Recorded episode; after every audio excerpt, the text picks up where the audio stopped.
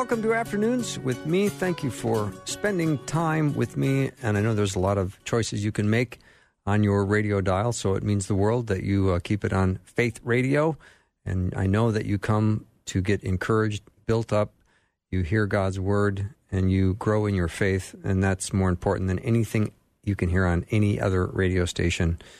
And I believe that to be true. I, I sometimes will put on a sports station because I want to hear the recap of the game. And after about two minutes, I go, ah, I'm done.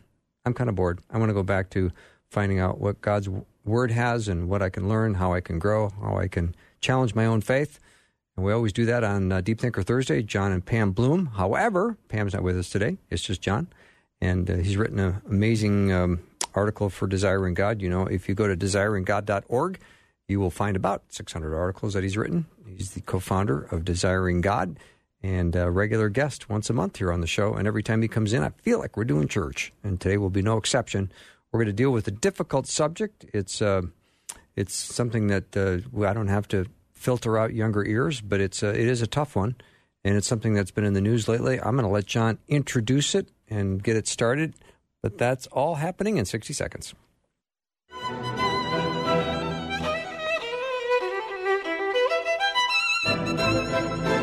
It is Deep Thinker Thursday, and you know that means Jon and Pam Bloom are my guests, but Pam's not with us today.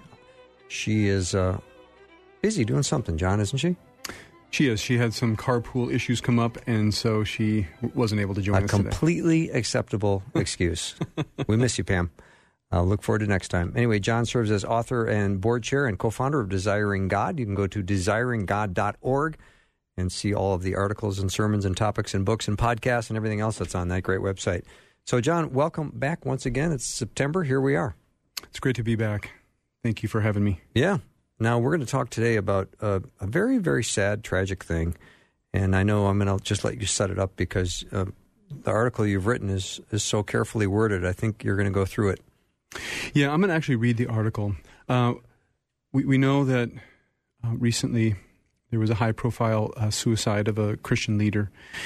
And um, that prompted some communication between me and another friend of mine.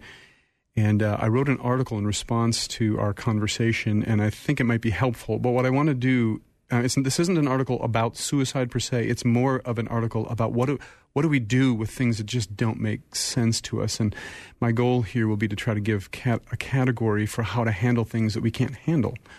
And so um, between now and the and when we need to take a break, I'm just going to actually read this article as I wrote it because I think it'll be most clear that way, and then we'll unpack it after the break. So the title of the article is "It Doesn't Make Sense." It really doesn't make sense, and it feel, feels like it can't be true. Another suicide.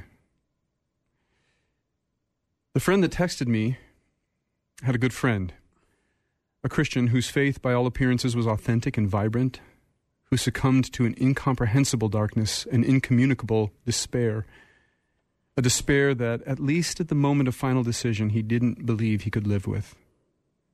So my friend was reeling, blindsided by a tragedy that defies explanation. We call it the problem of evil. Trying to reconcile how evil and suffering exists in a world ruled by an almighty, all good, all knowing God. But calling it a problem hardly begins to describe our experience of it in this fallen world. A buoyant friend suddenly ends his life. A beloved child dies of a disease. We witness torture. The spouse we trusted with everything abandons us. The plane ruined towers collapse upon 3,000 souls. The horrific abuse we suffered leaves us soiled with shame for decades. Such tragedies and sins almost never make sense to us. And the closer we are to the destruction that evil wreaks, the more chaotic and senseless it appears. In these experiences, we glimpse the real nature of evil, and it's worse than we had conceived. The evil events themselves and God's, God's good providence in choosing not to prevent them, especially when we know He has chosen to deliver others, exceed the bounds of our rational capacities. We're left with anguished, perplexing questions that only God can answer. most of the time he doesn't, not specifically. He rarely reveals his specific purposes for allowing our specific tragedies and the resulting wreckage. What we find is that we simply aren't suited to bear the full weight of the knowledge of good and evil. It's knowledge too complex for us to manage. It's beyond us on both sides. And the merciful truth is that God does not ask us to bear it, He asks us to trust Him with it. He asks us to hand Him back the fruit. There are mysteries that are great mercies, great, great mercies. The fruit of the tree of the knowledge of good and evil in the Garden of Eden contained a secret, one that God said should remain a mystery. And he warned the man and the woman that it would be better for them not to eat it. It would be the death of them if they did. Rather, he wanted them to trust him with the mystery of this knowledge and his administration of it. However, Satan told them this fruit would not kill them, but would open their eyes to the heights and depths and lengths and breadths of God's knowledge, making them wise like God. They believed him, and so they ate. And then the eyes of both were indeed opened to good and evil in ways that they had not yet known, ways that they were not at all equipped to deal with. And we have been languishing under this knowledge ever since. As a result of that first sin, God subjected the world to futility. That's Romans 8:20. And then the and the evil one was granted a kind a kind of governing power. 1 John 5:19. Sin infected us profoundly. Not only were our eyes open to more knowledge than we have the capacity to comprehend, but we also became very susceptible to evil deception. Our indwelling sin nature also adversely affected our ability to comprehend and appreciate good.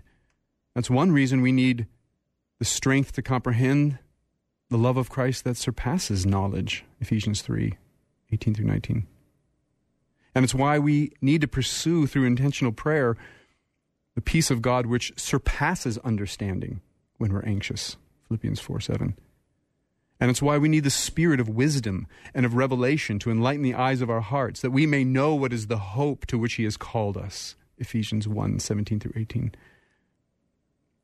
The goodness of God would be far beyond our imagination, even if we were sinless, but it is all the more so in our fallenness. We forfeited a great mis- mercy when we believed we could be wise like God and opened the Pandora's box of the mystery of the knowledge of good and evil. Mystery refers to what exists in the dimensions of reality beyond the edges of our perception, things that we can't see, or comprehension, things that we can't grasp. Some things are mysterious because we are unaware of them until God chooses to reveal them, and other mysteries that we might be aware of, we might be aware of, but they just exceed our ability to comprehend them, at least in this age. The book of Job is the great piece of ancient literature that God inspired to illustrate how we experience these mysteries and how the the restoring of our souls begins as we hand God back the fruit. The purposes behind Job's tragedies were mysterious to him and his friends because they couldn't see and they could not know. Job's friends thought that they had sufficient grasp on the knowledge of good and evil to diagnose Job's suffering. They were wrong. In the end, God did not explain himself to Job, but challenged Job's assumption that he could comprehend the wisdom of God Job responded by putting his hand over his mouth and saying, I have uttered what I did not understand, things too wonderful for me, which I did not know, and therefore I despise myself and repent in dust and ashes. Effectively, he handed the fruit back to God.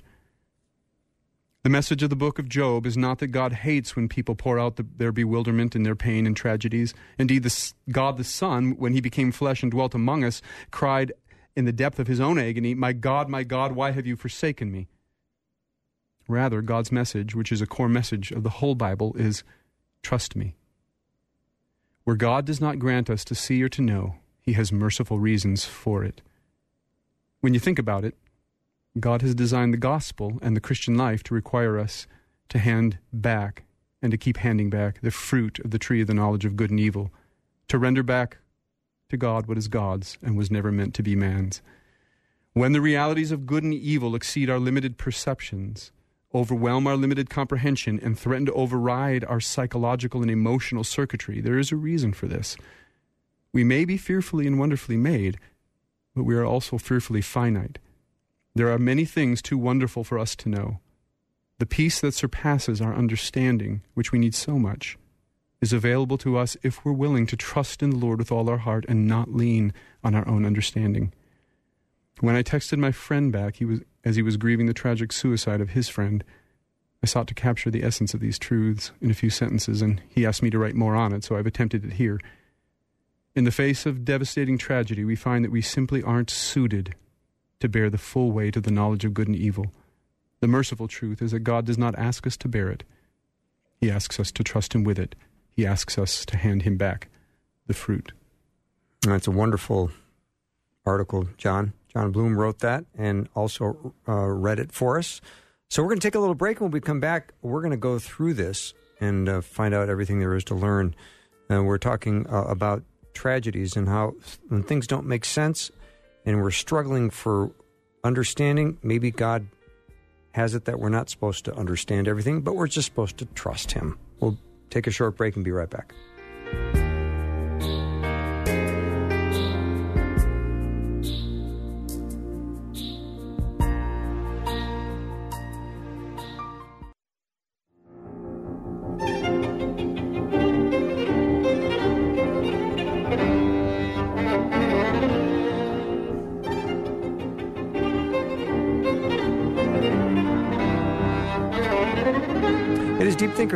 Jon Bloom is in studio. We just went through an article he just put out in Desiring God, desiringgod.org. It's called It Doesn't Make Sense When We're Blinded by Suicide. Now, John, I know we're going to kind of work through this. I appreciate you reading the story and I, the article, and I'm also uh, real curious to go through and try to process this with you. Yeah, I, what I want to say first, before we unpack any more, is – what I just read is not meant to. Um, I guess this isn't the this isn't the medication that, that everyone can take and then it's okay. It's not a band aid that fits all wounds. It's not it's not the answer to all questions. Nor it nor is this um, nor is this like don't ask questions, just trust God. That's not that's not the um, that would not be biblical because there's lots of questions that people in the Bible ask God. Lots of questions in the Psalms. You know, why have you rejected me? Why have you forgotten me? And those are from Psalm 42 and 43, which really probably originally was, was just one psalm altogether. Um, you know, why?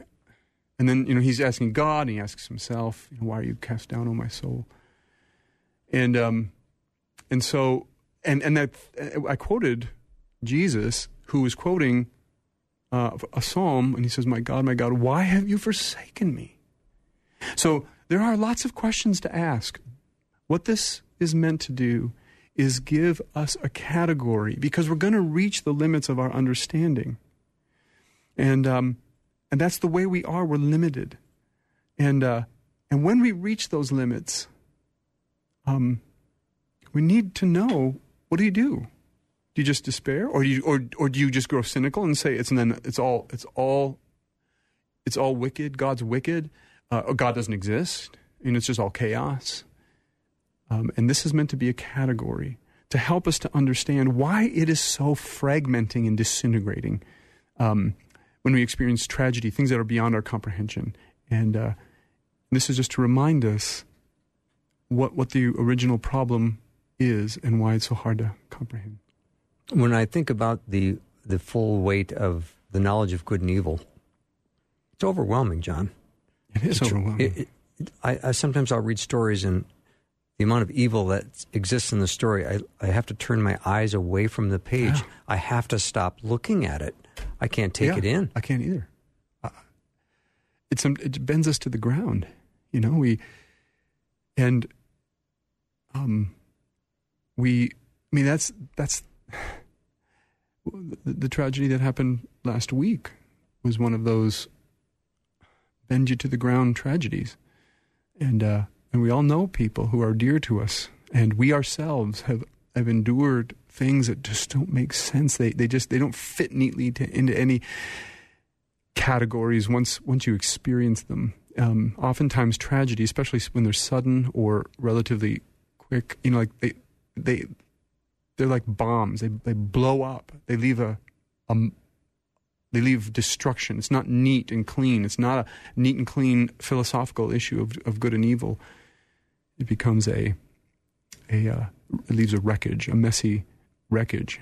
And, um, and where do you go? Like, and where, and as we are processing those things, at, you know, we, at different stages, we can comp- maybe comprehend a little bit more and a little bit more. Uh, others, especially nearer to the front when it's fresh, you, you, you, you can't. And where do you go when you when it's beyond you? Where do you go with that? With where do you go with knowledge that you're not that you're not really equipped to comprehend and handle emotionally, psychologically? And uh, what the what I try to get across, what I what I have found helpful, and what others I think have found helpful, is to remember we're not going to be able to comprehend the knowledge of evil. We can't. We can't. Other there's other like there's comp, there's a as I referred to in the article that you, we can't comprehend aspects of good. We need we need strength on both ends, and we need to, as I call it, hand back the fruit. And and if that wasn't clear, what I meant by that um, imagery, um, it comes from Genesis chapter three in the fall in Eden where the man and the woman ate from the tree, the fruit of the tree of the knowledge of good and evil, and opened that Pandora's box. And hand back the fruit is is um, handing him back what belongs to him and what we're not equipped to manage on our own.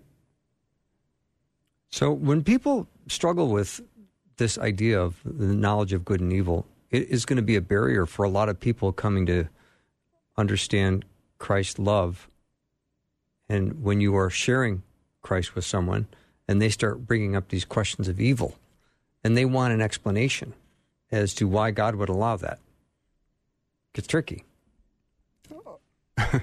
yes, and that's a fresh fresh question for me because I was recently asked that by someone I love dearly. And uh and so um there aren't easy there aren't easy answers. Okay? So this is a like, this is one of the things that God. I mean, it's a it's a it's a biblical reality, and therefore it's one of the things that we can refer to that might be helpful biblically. Um, it just depends on on like where they're at, what they think of God. You know, if you know the in the in the more angry, cynical place um, of their experience, they may not be ready to to hear that message. And, uh, and there aren't any easy answers. Um, what we do have in Jesus is a, is a member of the Godhead, God Himself, who um, did not spare or was not spared the tragedy of the world and uh, experienced it in in a, in dimensions that we'll never fully comprehend. And so we have, as the writer of Hebrews says in Hebrews four, we have for believers, you know, we have a high priest who is um, not unable to sympathize with our weaknesses, but one who has been tempted in every respect, just as we are, and one who has suffered profoundly. And therefore, he understands the human experience. When we talk about good and evil, John, I think all of us can can hit the, the bullseye for various evil. I think evil is easy to recognize. But when you hear about the knowledge of good, where's your mind go? we we we are more acquainted with the knowledge of evil. I'm afraid so. Um, we wrestle with it a lot more than we do good because we um, because evil is what causes us all the anguish. But when, but the very, we, so, so it, it gets all the attention, it gets all our emotional energy. generally, or most of it. Um, we what, where we find our limitations in comprehending good is when we go to try to give God thanks. How quickly do we run out of words for thankfulness? How how hard is it to be thankful? You know, how hard is it to recognize mercies? It's not hard to recognize evil. No. no. But oftentimes we ignore mercies. And what we hear from, like the writers of the New Testament, were not ignorant of human suffering. They all suffered. They all had family members that suffered. They all suffered profoundly. They weren't living in some sort of fairyland. And it's remarkable how often they point us to mercies and good. Like Paul um, in Philippians 4 8, when he says, whatever is whatever is true, whatever is honorable, whatever is just, whatever is pure, whatever is lovely, whatever is commendable, if there's anything excellent or worthy of praise, think about these things. And we find that to be extraordinarily hard. But when we look intentionally, force ourselves to look, look for graces, um, they are there. They're, they're, they're there more than, than we recognize. Mm-hmm. And we also need, as Paul says in Ephesians 3, we need strength to comprehend what is the length and breadth and height and depth and to know the love of Christ that surpasses Mhm. knowledge. Jon Bloom is my guest, Deep Thinker Thursday. And if you have a question or you'd like to uh, have us elaborate on something we've already said, let us know 877 933 2484. When things don't make sense, talking about good and evil. We'll be back in just a minute.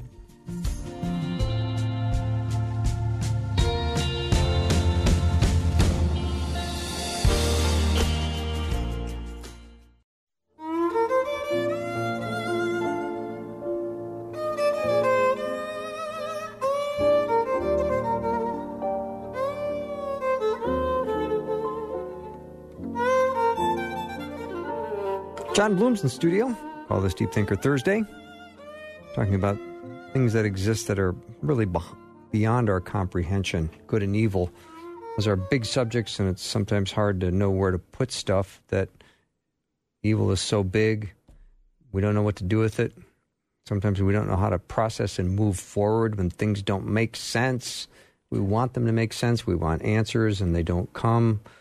And then we have to trust God in all of this. So, John, um, how do we do that? How do we process and move forward when things aren't making sense to us?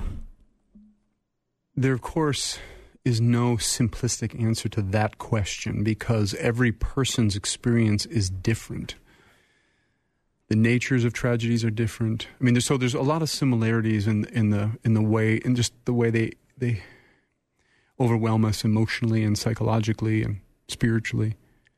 Um, every person's experience is different, and so the answers tend to end up being more tailored. Uh, that's why we need we need people in our lives um, who walk with us. That they you know, not always talk with us, but they walk with us and and help us. Um, what I would say is the closer we are to the explosion of a tragedy, for instance, the the the like it's like getting a it's like getting a massive wound in the body. Um, the closer you are to the to the to the event of the injury, the more the the wound is screaming in pain. Uh, you know the it's and it's there, there there is questions of why, but but at that at that moment, often the whys aren't aren't um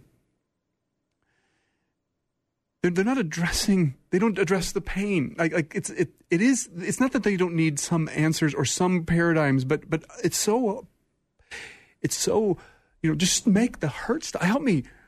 Like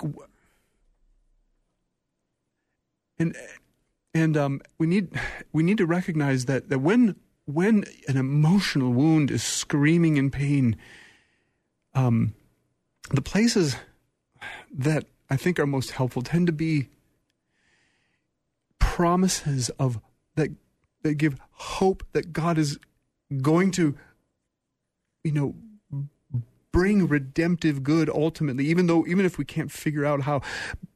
Because because at that point a lot of intellectual processing of it and the, and trying to like the philosophical things are only marginal help. We are in deep, deep pain and we are needing to be healed. And some of those things begin to make more sense over with some perspective on time. And so if we're willing to allow for the for the pain screaming season and trust that God will bring the answers when we are maybe more ready to handle them here because maybe there are there are answers right now they just because of our pain and and all the emotions those things stir up anger frustration cynicism doubt. Um, sometimes the knowledge is too heavy to bear at that moment. And so some things we will understand better with more perspective and other things we we won't ever understand fully here. We just won't. And uh, and at that point, what like where we end, you know, so so there's when I say it's time we have to hand back the fruit and keep handing it back. We we do that in different ways. We do it in different ways, depending on what the where we're at, what phase we're at, and uh, and what the circumstances are required. Like, what does it mean for me to to trust? Because essentially, handing back the fruit is another way of saying trust in the Lord with all your heart and do not lean on your own understanding. It's the leaning on our own understanding that will cause so much like additional pain if we if we do that then we there are things that we will need to to trust when we can't put the pieces together i would love for you to talk about job and how that plays into the tragedies that job had how they remain mysterious to him and his friends counsel was not that great and he didn't really know or could understand fully what was happening. Yeah. Um, in the book of Job, the book of Job isn't isn't in there to explain what is happening with everybody's particular tragedies.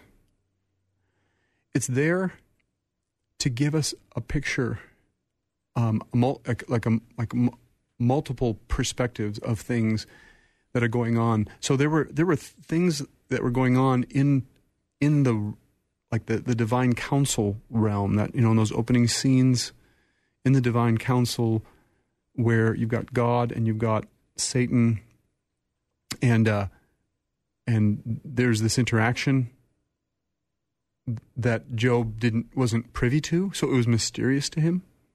He couldn't see it, didn't know and uh, you know the what, what what's happening there. You know, we can. Job is such a such a big, massive book, and there's all sorts of layers of issues that, that we could get pulled into in terms of God's justice and, and all those things. But one, one thing we can say is there are things going on often outside of our perception that we don't know about. We don't know. We can't know. Mm-hmm. And so, and so Job expressed trust in God's character. And then, in, his, in the midst of his, his grief and his physical suffering, he cried out in pain because it was flaring up. And, and it, the explosions and, and, and physical pain, literal physical pain, hurt so bad. And, um, and his friends, at least the three of them, made it a, a, relatively black and white issue. Like this doesn't happen to people who are righteous. That's in religious circles. That's that can be the conclusions that we reach. Uh, but that they were not right. They were wrong. Um, but then when so so there's things outside of Job's um, that, that are going on but in God's providence, God, God did not answer Job all of Job's questions. He didn't answer them. What he did is he showed Job a range of his activity and said, Now, are you able to understand this?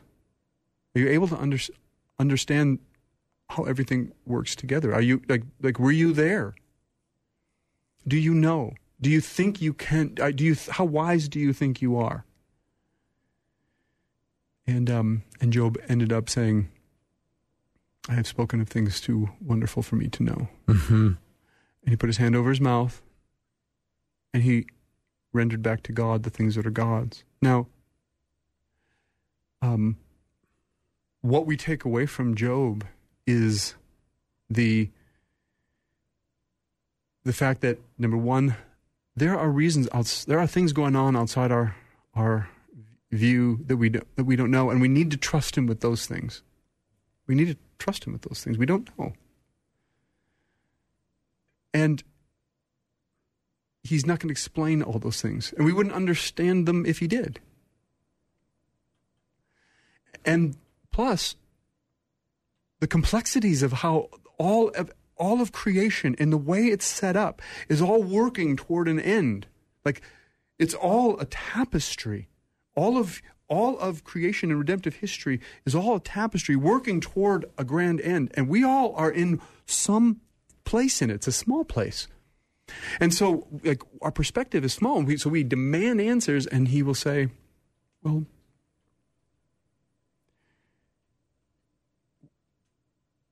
are you like do you have do you have full comprehension of the range of what's going on here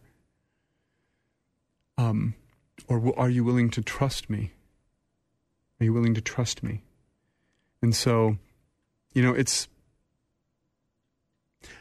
i think those are the the major issues of the book of job and of course there's there's other things that are that we find that we can struggle with um, but but I think those are the, the primary things. Things that are outside of our perceptional, we, we, we don't know.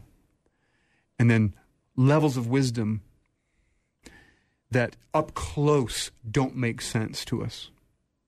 We don't have the perspective on it. You know, given a an eternal perspective someday, um, I don't know what, what God will reveal to us ultimately, but we will have a different perspective on all those things and how they look, whether that whether God is just or not. So up close to an explosion or a tragedy, things may you know the, the closer we are, as I said in the article, the closer we are, the more chaotic and and senseless it appears. Um, because it's more pixelated. We don't we just don't see the whole picture. We don't like being finite, do we? We don't like not knowing. We don't like wondering if God's going to reveal his full understanding to us. And he really has no obligation to. He has no obligation to, and he's not being mean in not doing it. I agree, Jon. Because yeah, I wasn't. He might be unbelievably kind by not revealing. He. It's a as I said in the article. There are mysteries that are great mercies. Um, even if God ex- tried to explain some some of the broader reasons for, for things, we still might not understand why. Like the, the, the questions of why, why, why, why, why, why, why could go back. Because there's some knowledge that is simply too heavy for us to carry. Mm-hmm. That's the problem. That's the problem. It's our capacities. And it's not that it's not that asking the why or it, that is necessarily the problem, but at some point we're going to have to say I'll trust you. I'll trust you. I'll hand back the fruit of the knowledge of the tree of the knowledge of good and evil because I'm not big enough and strong enough to carry it. I can't administrate it. I don't know. Um, but I need you to heal me. And I need you to give hope here. And I need you to bring good out of this. I need you to provide what I need. I need you. We start asking Him for those things, and those are the things that He promises. He promises to give us sufficient grace. He promises to provide what we need. He promises to give us a hope and a future. He promises that He will work all things together for good for those who love Him and are called according to His purpose. He makes promises, great and precious promises that we are meant to hide in. It's one of the reasons why we, we read in the Psalms the imagery of a refuge. God is a refuge for us. He's meant to be a refuge. He will hide me in his shelter in the day of trouble. He will conceal me under the cover of his tent. It's all from Psalm 27.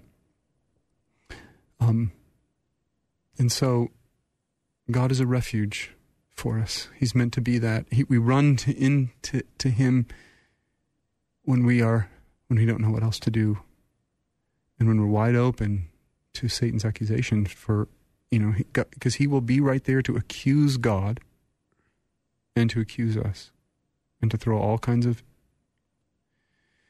doubt bombs and anger like to tempt us in, in ways and uh, and so we are meant to run into God as a refuge. All right, we're going to take a little break. We'll come back. We'll have one more segment with Jon Bloom. It's Deep Thinker Thursday.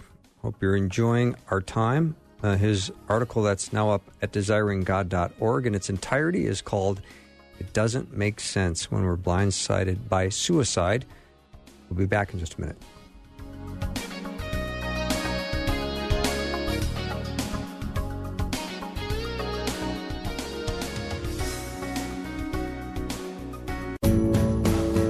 There are plenty of uncertainties in life, but God's Word is filled with promises that will never change, never be taken from you. In his book, Unshakable Hope Building Our Lives on the Promises of God, Max Lucado shares 12 key spiritual promises so you can build an unshakable life of hope, no matter what your circumstances. We are giving away five copies this week.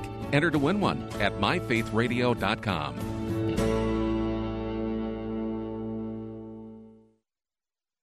Hey there, this is Pastor JD Greear, your teacher for the daily radio broadcast Summit Life. Are you right now living a life of unquenchable joy, reckless generosity, or, or audacious faith? Well, I would like to invite you personally to join me every single weekday on Summit Life right here and discover how to live out that abundant life that only Jesus Christ provides. Listen for Summit Life weekday mornings at 11:30 here on Faith Radio.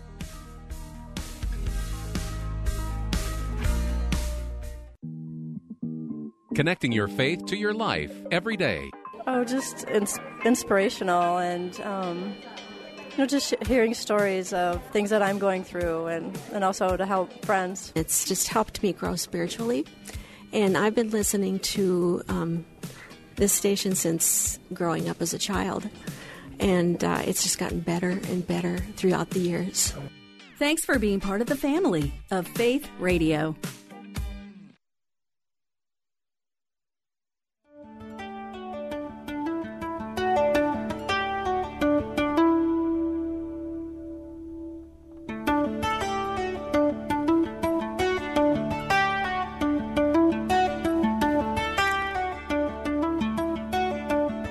Jon Bloom is in studio.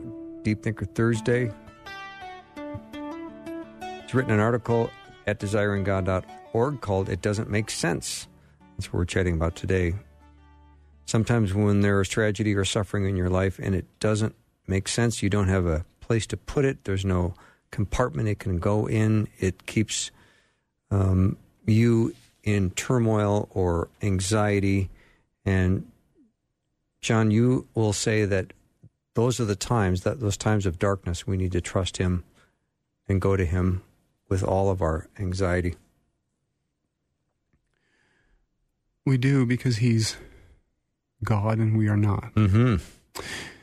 we were talking um, here the three of us in during the break about the place of expectations in our in our sufferings. In other words the things that we expected to, the way we expected to be, in contrast to the way it turned out, and uh, whether whether whether is it wrong to have expectations? Because some people might say, uh, you know, some people might say, well, well, don't have any expectations because expectations would be idolatry. Well, I don't think that's true because we're like, I don't think anybody can help having like expectations if about the way things ought to be if good was the only um, reality in this world. Our longing for what's good is, is a right longing. It's not a wrong longing. A longing that our child survives is not a wrong longing. A longing that our friend does not commit suicide is not a wrong longing. Um, but when when they don't, when our when the reality of tragedy doesn't meet our expectations, and the, the where we're tempted to idolatry is if we are insisting that it's got to be the way we want it to be, or we won't trust you, God. And that's where it gets really hard. That is, that's, I mean, we see it laced all the way through Scripture. And God gives us one third of the Psalms to give us voice to our pain.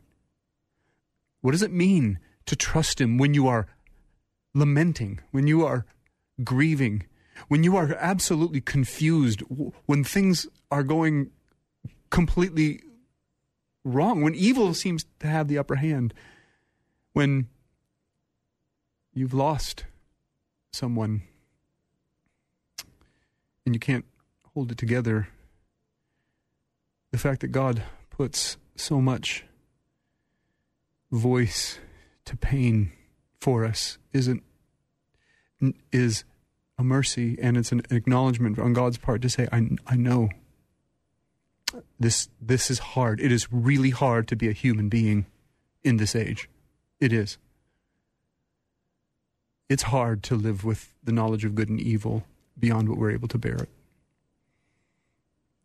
And um, and so essentially, uh, in order to survive spiritually, we've got to have a place to go with what with what we can't understand that that line, wherever that line is drawn, and it's maybe different for different people.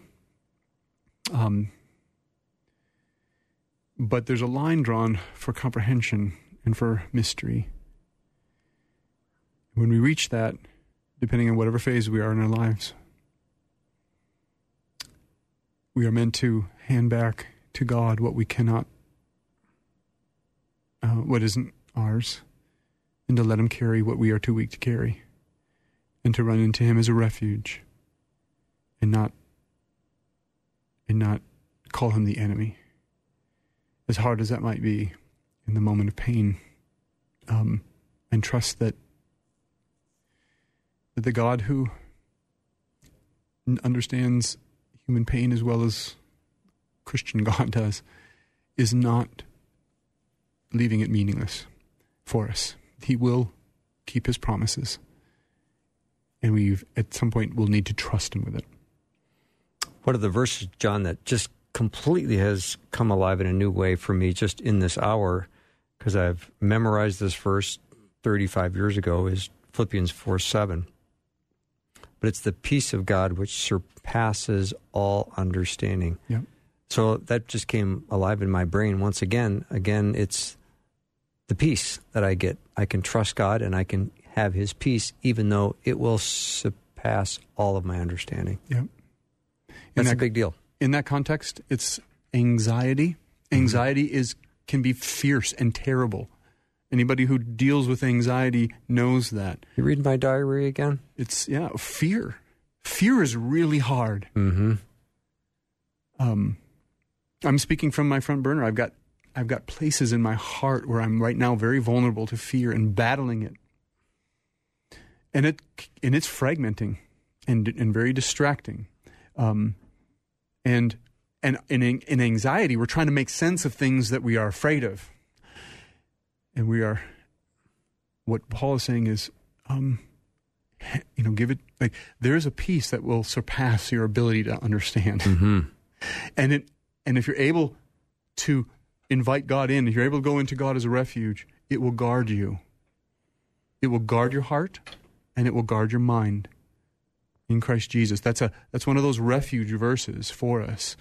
Um, it, it, illustrates how God means to be for us. Like, like I will protect you. I'll, I'll, I'll give you the grace that you need. I'll protect you. Um, if you're willing to trust me. Rebecca, how have you processed all this? Um, with with tears I get over it. here in the corner. I corner. get it, yeah. I've, been keeping my mic off because it's all very real. But I really I, I appreciate your sincerity as always, Jon. And we've been talking a bit during the break, so I've had a chance to get out some of my questions because I'm afraid my voice will break because it is so real to me, as our listeners know some of of my story. Um, and I think maybe if you wouldn't mind reiterating that it's okay to continue to process this. Yes. For many of us, as we're walking along a journey of grief, I know it's not just about me, but speaking from my heart, I do have those questions that keep coming up, and I do trust God. Yes. But at 1.30 in the morning, and I wake up and I want to know why. How do I keep giving back the fruit and and it's okay to do that right it's okay to keep having this process of Yes. feeling like i'm i'm far away and lost and searching and and running back to god as that refuge Yes. It's okay.